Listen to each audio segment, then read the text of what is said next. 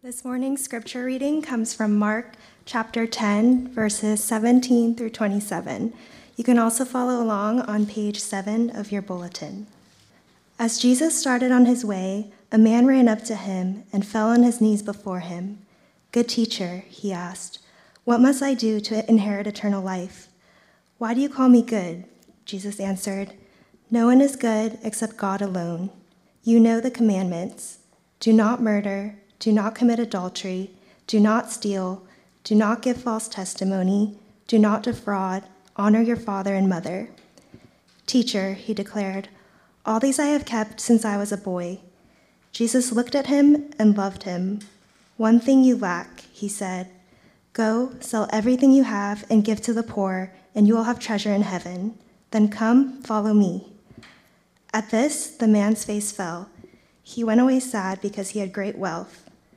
Jesus looked around and said to his disciples, how hard it is for the rich to enter the kingdom of God.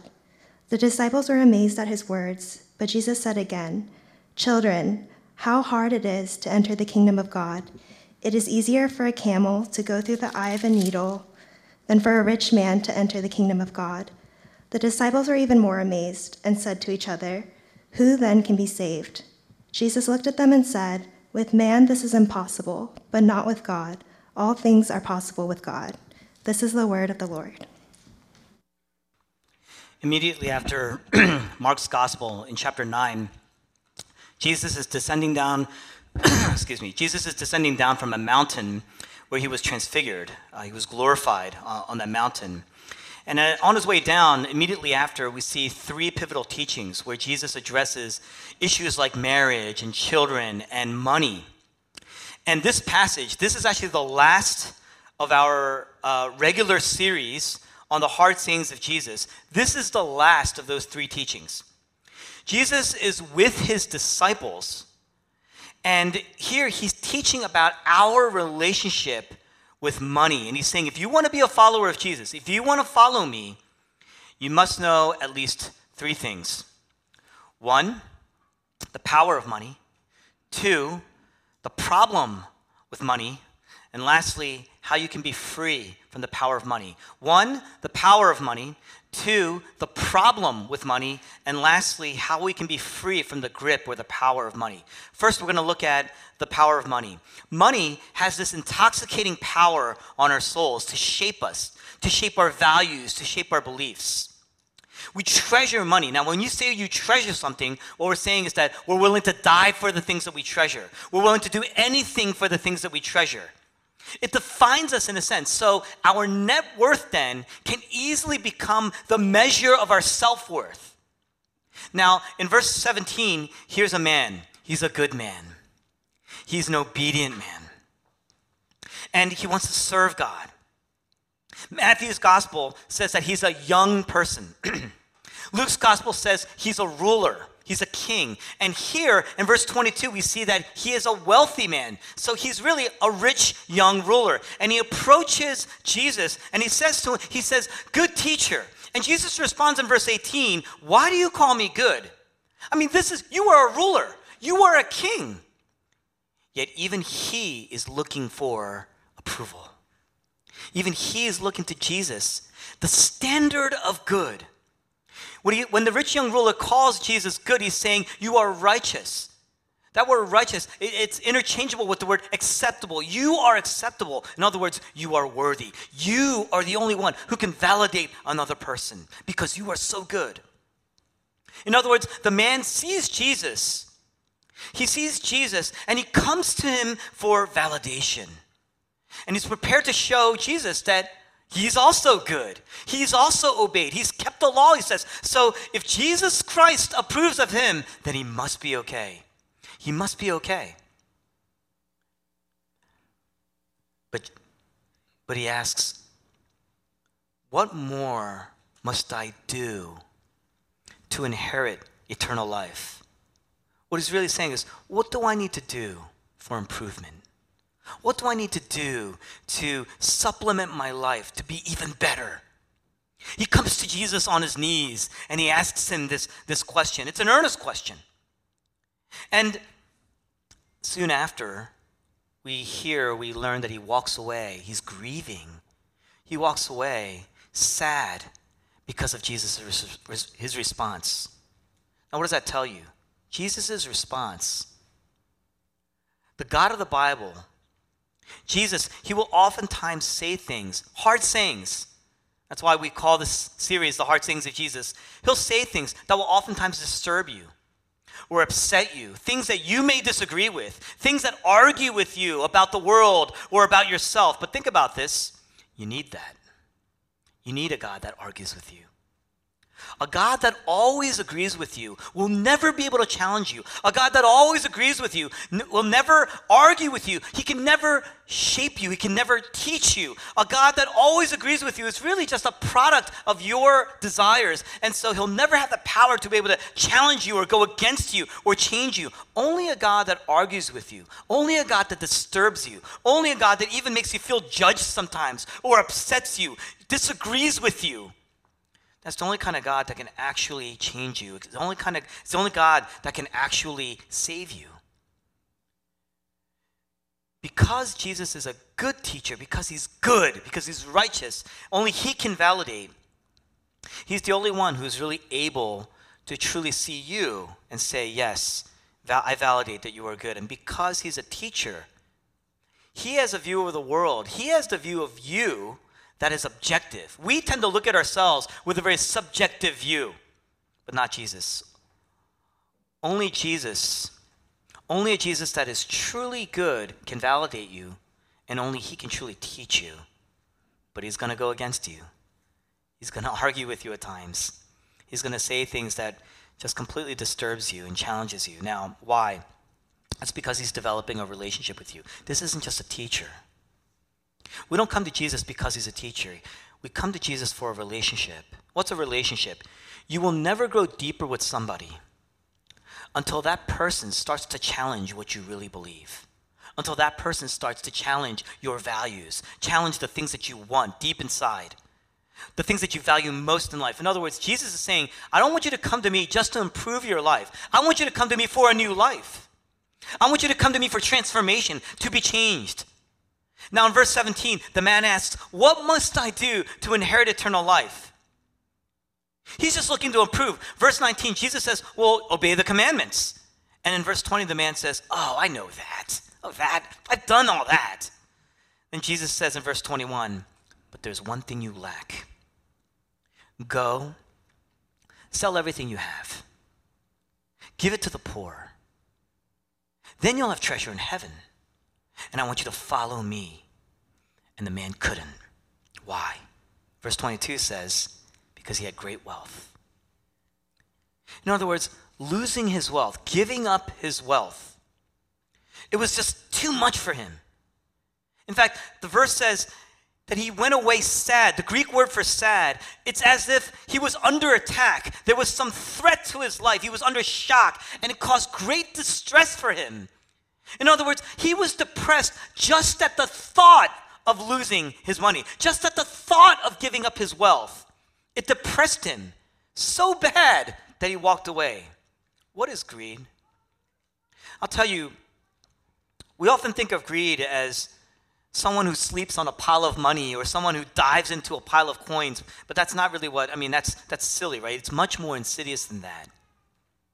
The Bible says anything that you hold on to to such a high value to the point where it shapes you to the point where it controls you, to the point where it shapes your confidence. It becomes your confidence. It becomes your identity when you have it, or it makes you feel like a total loser if you don't have it. That's an idol. And you're a slave. Because now what you're saying is, I need to work, and I need to work to get it, or I need to work and work to keep it. I need to work and work to maintain it. And money has a particular power to enslave you in that way. Look at this man. Just the idea of losing his wealth, it makes him grieve, and he can't do it. He's enslaved. Jesus says, I want you to imagine your life without your 401k. I want you to imagine your life without all your investments. I want you to imagine your life without crypto, your crypto accounts. I want you to imagine your life without your IRAs or your stocks, where all you have left is me. You give everything else away, and I want you to just follow me. This rich young ruler, he walked away sad. It's as if Jesus was threatening his life. It's as if Jesus was shocking him with a threat to his life. It was his greatest nightmare. And what does that teach us? That money has such a power over us to become the way that we measure our worth. So it becomes something you can't live without. You are tethered to your wealth. And because of that, we define ourselves with our wealth. We define other people with their wealth or their earning power. It's why we're so desperate to marry people with great status or with high degrees. Why? Think about the reasons for our greed. Greed can become a source of identity. It can become a source of intimacy. I mean, if you have wealth, you might be able to land somebody who is attracted to you more because of your wealth.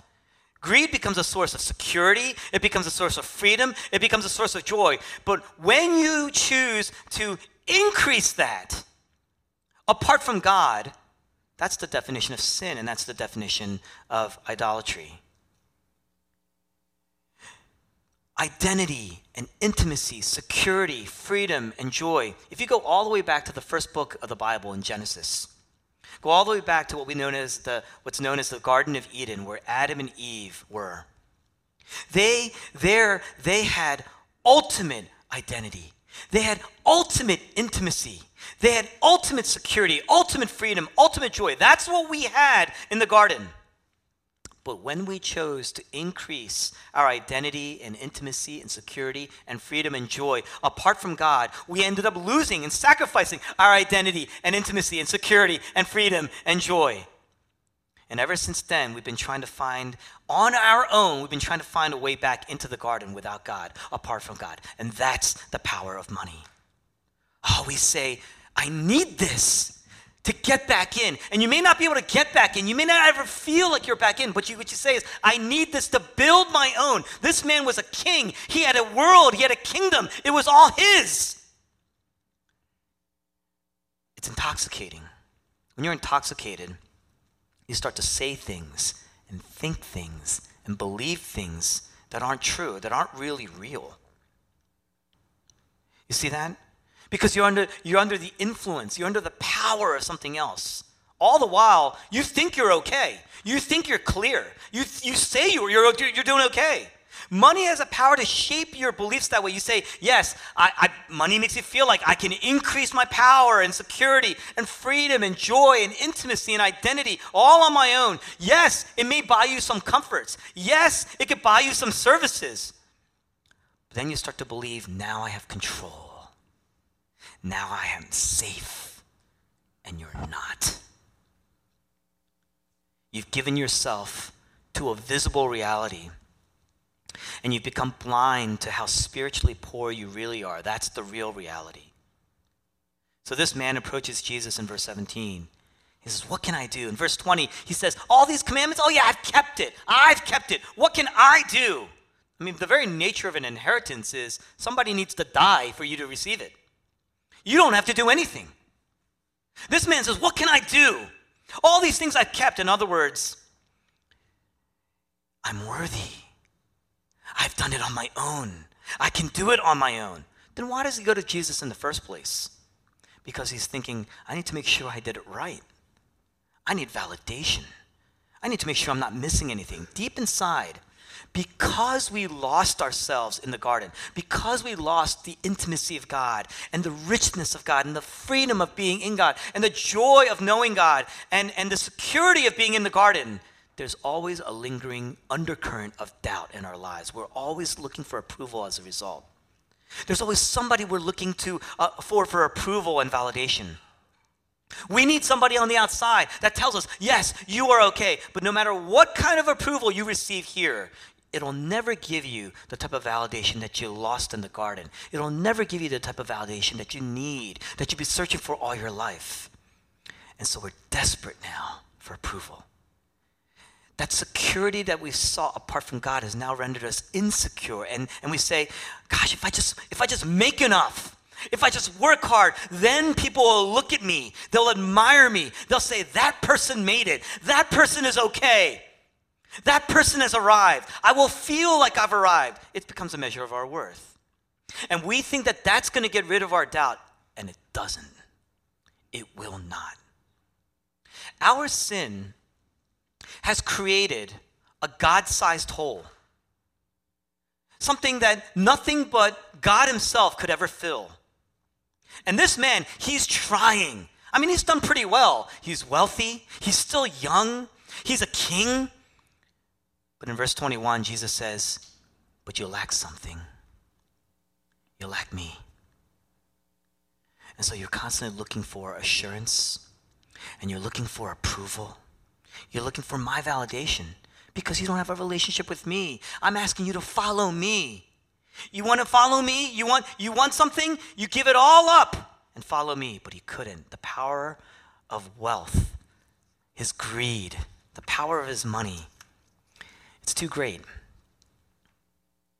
Now, what is the problem with money then? That's the second point. This man, he walks away sad because he had great wealth. And in verse 23, Jesus says, How hard it is, how difficult it is for a rich man to enter the kingdom of God.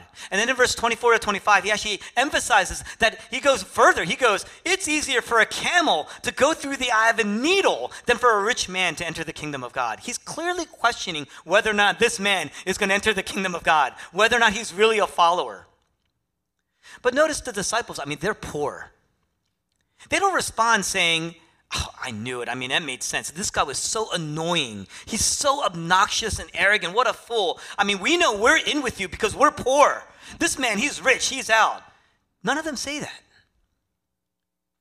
They didn't respond like that. Why not? And the answer is because this person is probably not a typical rich man. The man goes to Jesus and he says, What must I do? It was an earnest question. He shows up on his knees.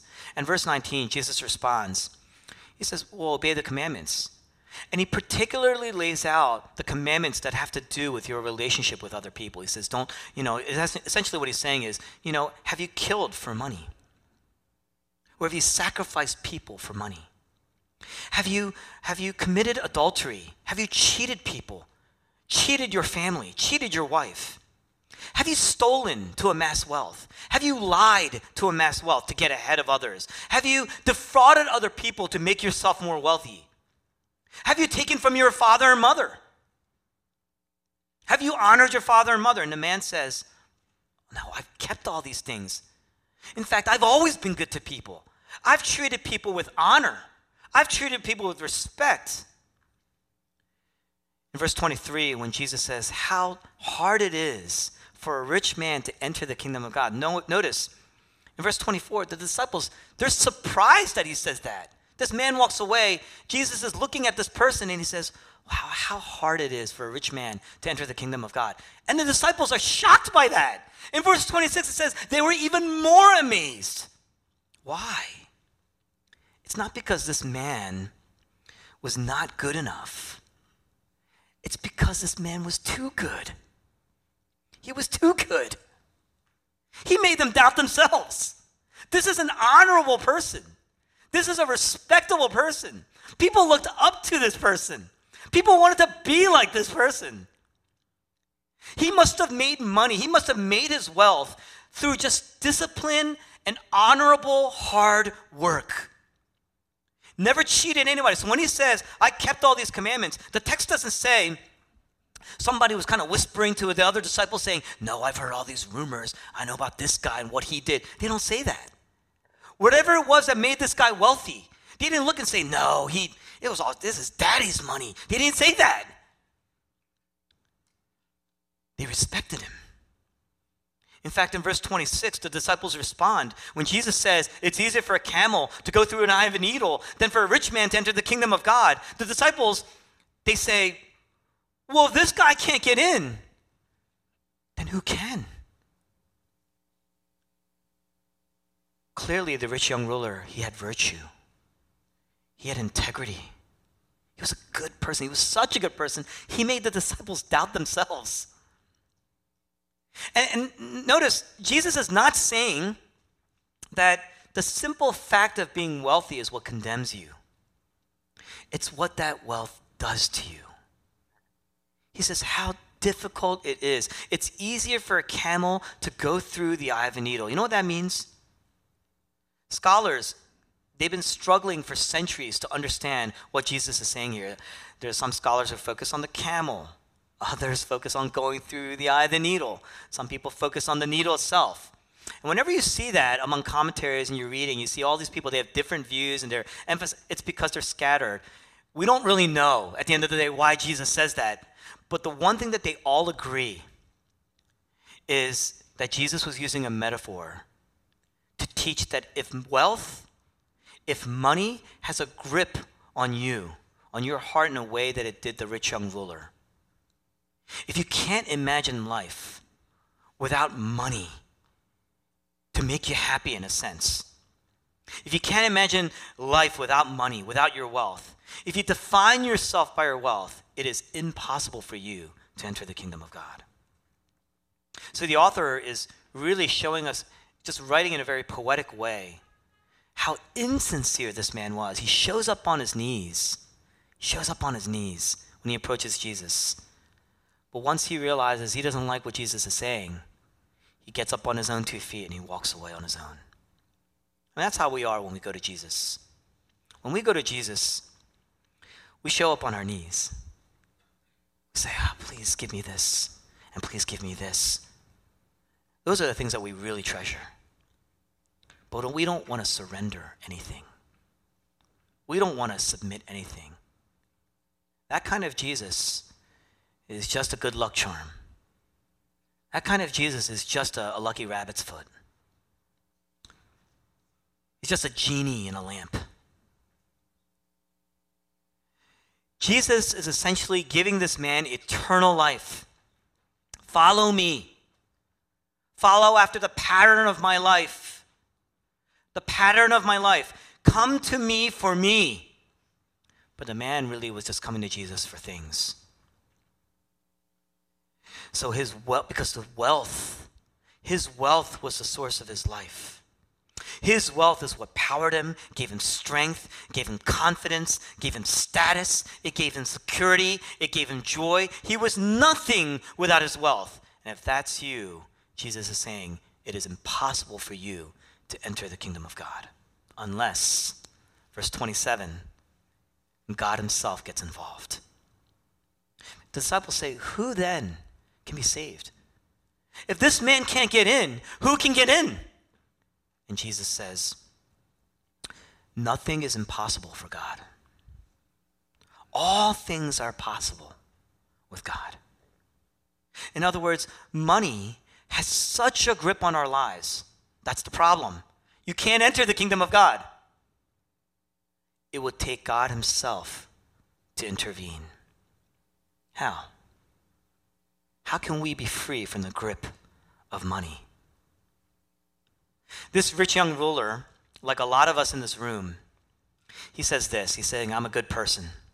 I've been obedient all my life. Yes, I have some wealth. Because of that, people admire me. People want to be like me. People respect me. We tend to have great confidence in our abilities as a result. We do a lot.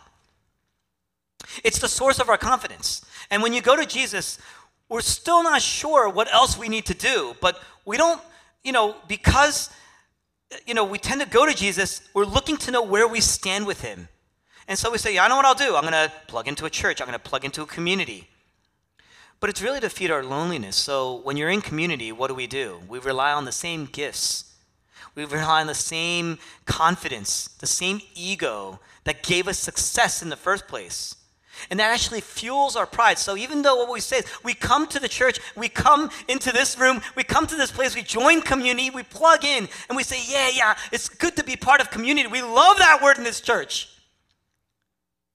But it's really to feed our loneliness. It's really to fulfill our needs. We're actually using Jesus to fill that empty part in our hearts and our lives. And the way we get community is to augment the very same things that brought us success in the first place. We say, I'm going to serve, but then we're serving in a sense to be with people, to be noticed by people. Some of us, we're serving ourselves. Jesus says, Obey the commandments. We say, Obey. I mean, I know that. I know the commandments. I don't kill people. I don't commit adultery. I did these things. I'm part of community. I serve. I worship. But you still haven't come to Jesus out of a deep need for Jesus.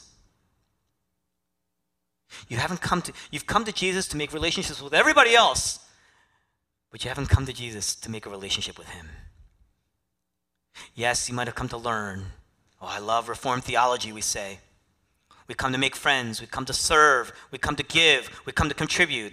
How does how Jesus respond to the rich man? He could have easily said, the rich man says, I've done all these things. He could have easily said, I know you, each of you. And I know that you don't you didn't truly obey since you were a child. I know this. He could have easily said that. He could have said, in fact, you couldn't obey well this morning. But he doesn't say that. Look at the patience of Jesus. Look at the gentleness of Jesus. In verse 21, it says that Jesus looked at the man and loved him. Look at the compassion of Jesus. Why was he so compassionate?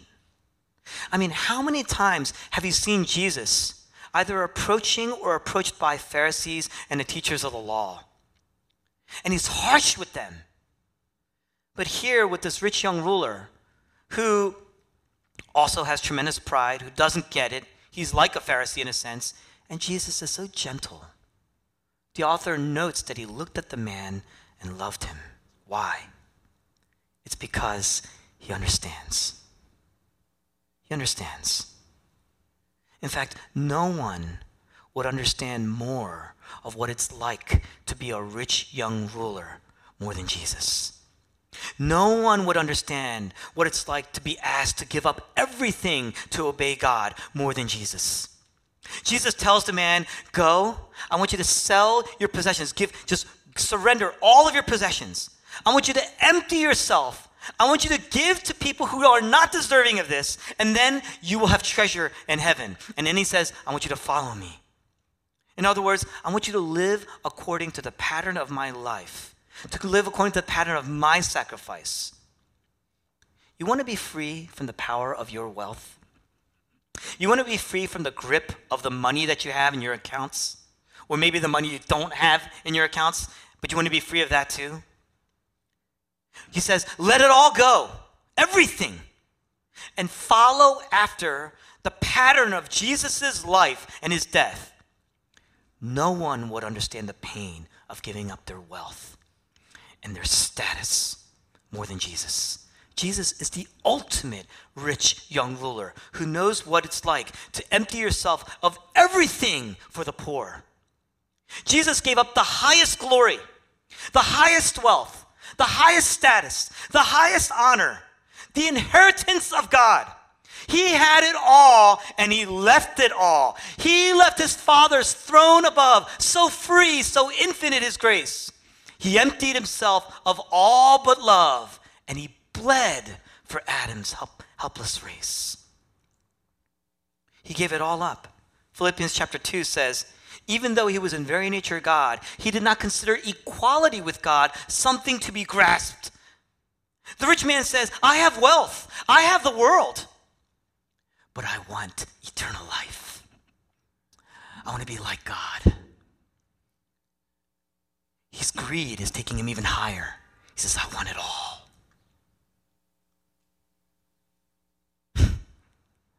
But Jesus, Jesus instead made himself nothing, became a servant, and he emptied himself of everything, emptied himself of his glory, and he obeyed the Father all the way to the cross. And so you have Mark chapter 14, Jesus Christ, he's in Gethsemane. And in this garden, before he's arrested, he's grieving. The text says that he took Peter, James, and John along with him, and there he began to be deeply distressed and troubled. My soul is overwhelmed with sorrow to the point of death. That word sorrow is the same word in Greek. That word sorrow is the same word in Greek that's used to describe the rich young ruler's sadness when he walked away. In that moment, Jesus is experiencing the same grief and sorrow. It's like something was threatening his life. He was staring down some abyss at the, at the Garden of Gethsemane. What did he see down there that would bring him to such distress that even the thought of experiencing that would ruin his life, his ultimate nightmare? And he was staring right down that abyss. So when the, Jesus looks at the rich young ruler, he understands his pain because he's, he's about to experience it. He understands the sadness. He understands how difficult it is to surrender everything because Jesus is about to do just that. He's about to lose everything. And Jesus is far richer, far more virtuous, the only man who could ever say that he kept every commandment and obeyed since he was child. And he was still young, he was in his prime. And he was a king. His kingdom is far more vast, far greater than anyone else's in the world. And he had status. He had the highest honor. And he had wealth. He had the highest, the greatest wealth. Oh, he was far more virtuous, far more wealthy, far more a king. But in Gethsemane, in that garden, he suffered grief to the point of death because he knows what else he's being called to surrender. God said, I want you to go and I want you to surrender everything. I want you to empty your life on the cross. And he did. And so he was born without status. Jesus lived and grew up in poverty.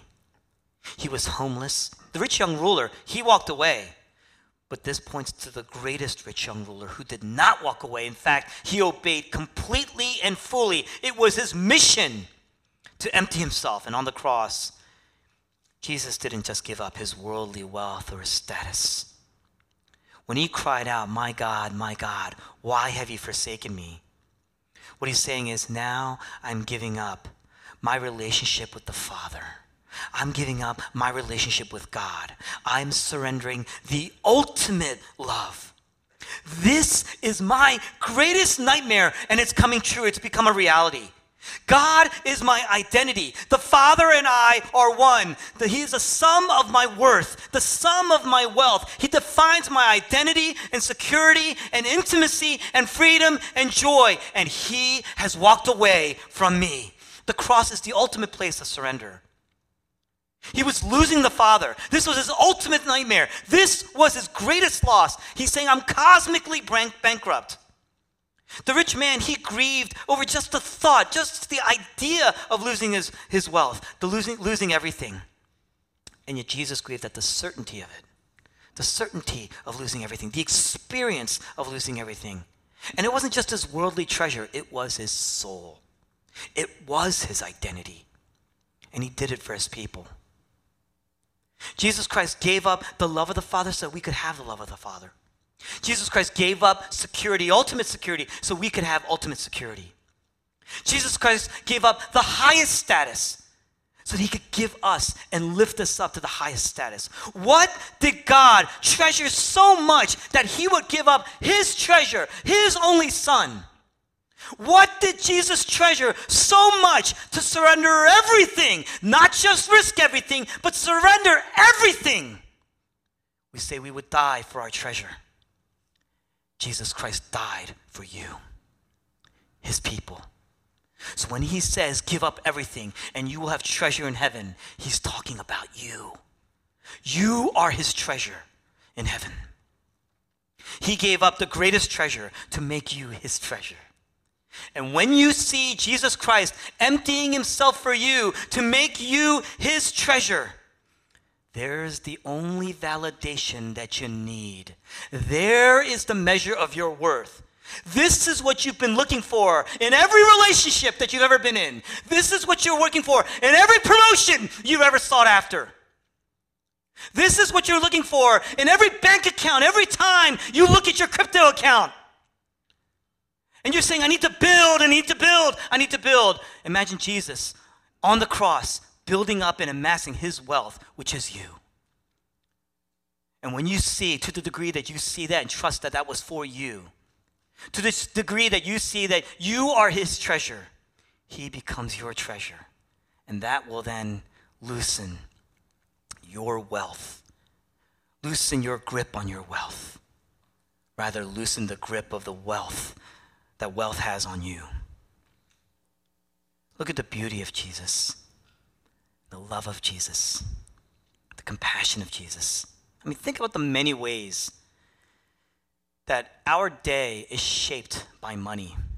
Money often defines where you eat, what you eat, how often you eat, even who you eat with. And that's just eating, and that's a lot. But think about the big decisions you make around money. It defines what you do, what you want to be. A lot of us are in we stay in jobs and careers that are miserable, just make us incredibly miserable. Why? Because of money. Money often dictates where you live because you want that life. It often dictates who you want to date, who you marry. You know why? Think about it. We dismiss certain people just on the lack of pedigree, just on the lack of earning power, because it still defines our worth. We should be looking at godly character. We should be looking at genuine repentance. But we're defined by wealth and we're intoxicated and shaped by it. You would want, you would need actually somebody who understands what it means to be free. You would want, you would need somebody who understands integrity. You would want, you would need somebody who understands what it means to be secure, to have joy, to be repentant, to have faith, to love. The visible reality is I need a safe place for my children, my future children. The real reality is we all need rescue. Your children will need rescue. Money isn't going to save them. We are on a ball of rock, traveling at like astronomical speeds, spinning through the universe at an astronomical speed 70,000 miles per hour, is that right? And one day, it's all going to come to an end. This ball of rock is one day just going to burn up. It's going to open up, and everyone's going to get swallowed in, in a sense. That's metaphorical, right? Not a scientist. What's going to save you from that? Your wealth? Your degrees? Don't let your wealth define you. But when the gospel sets you free, it will open you up to amazing opportunities to give radically because of the grace of God in Christ, radically poured out for you. The 21st century is going to be amazing. Today, we have more missionaries coming to the United States than I believe we have missionaries being sent out by the United States. And they're targeting the wealthy. Because our neighboring countries know that if the wealthiest nation in the world is reinvigorated, renewed in their commitment to Christ, what will people of wealth be able to do for the glory of God that no other country can ever afford to do or even imagine doing? It's amazing. I'm blessed to be in a church, in a community where people are educated, people are uh, good money earners. What are you going to do with that? I mean, let me just speak to you like a, a father. What are you going to do with that? It's going to find new restaurants to eat at for the rest of your life? Is that what your is that what your life has pretty much amounted to?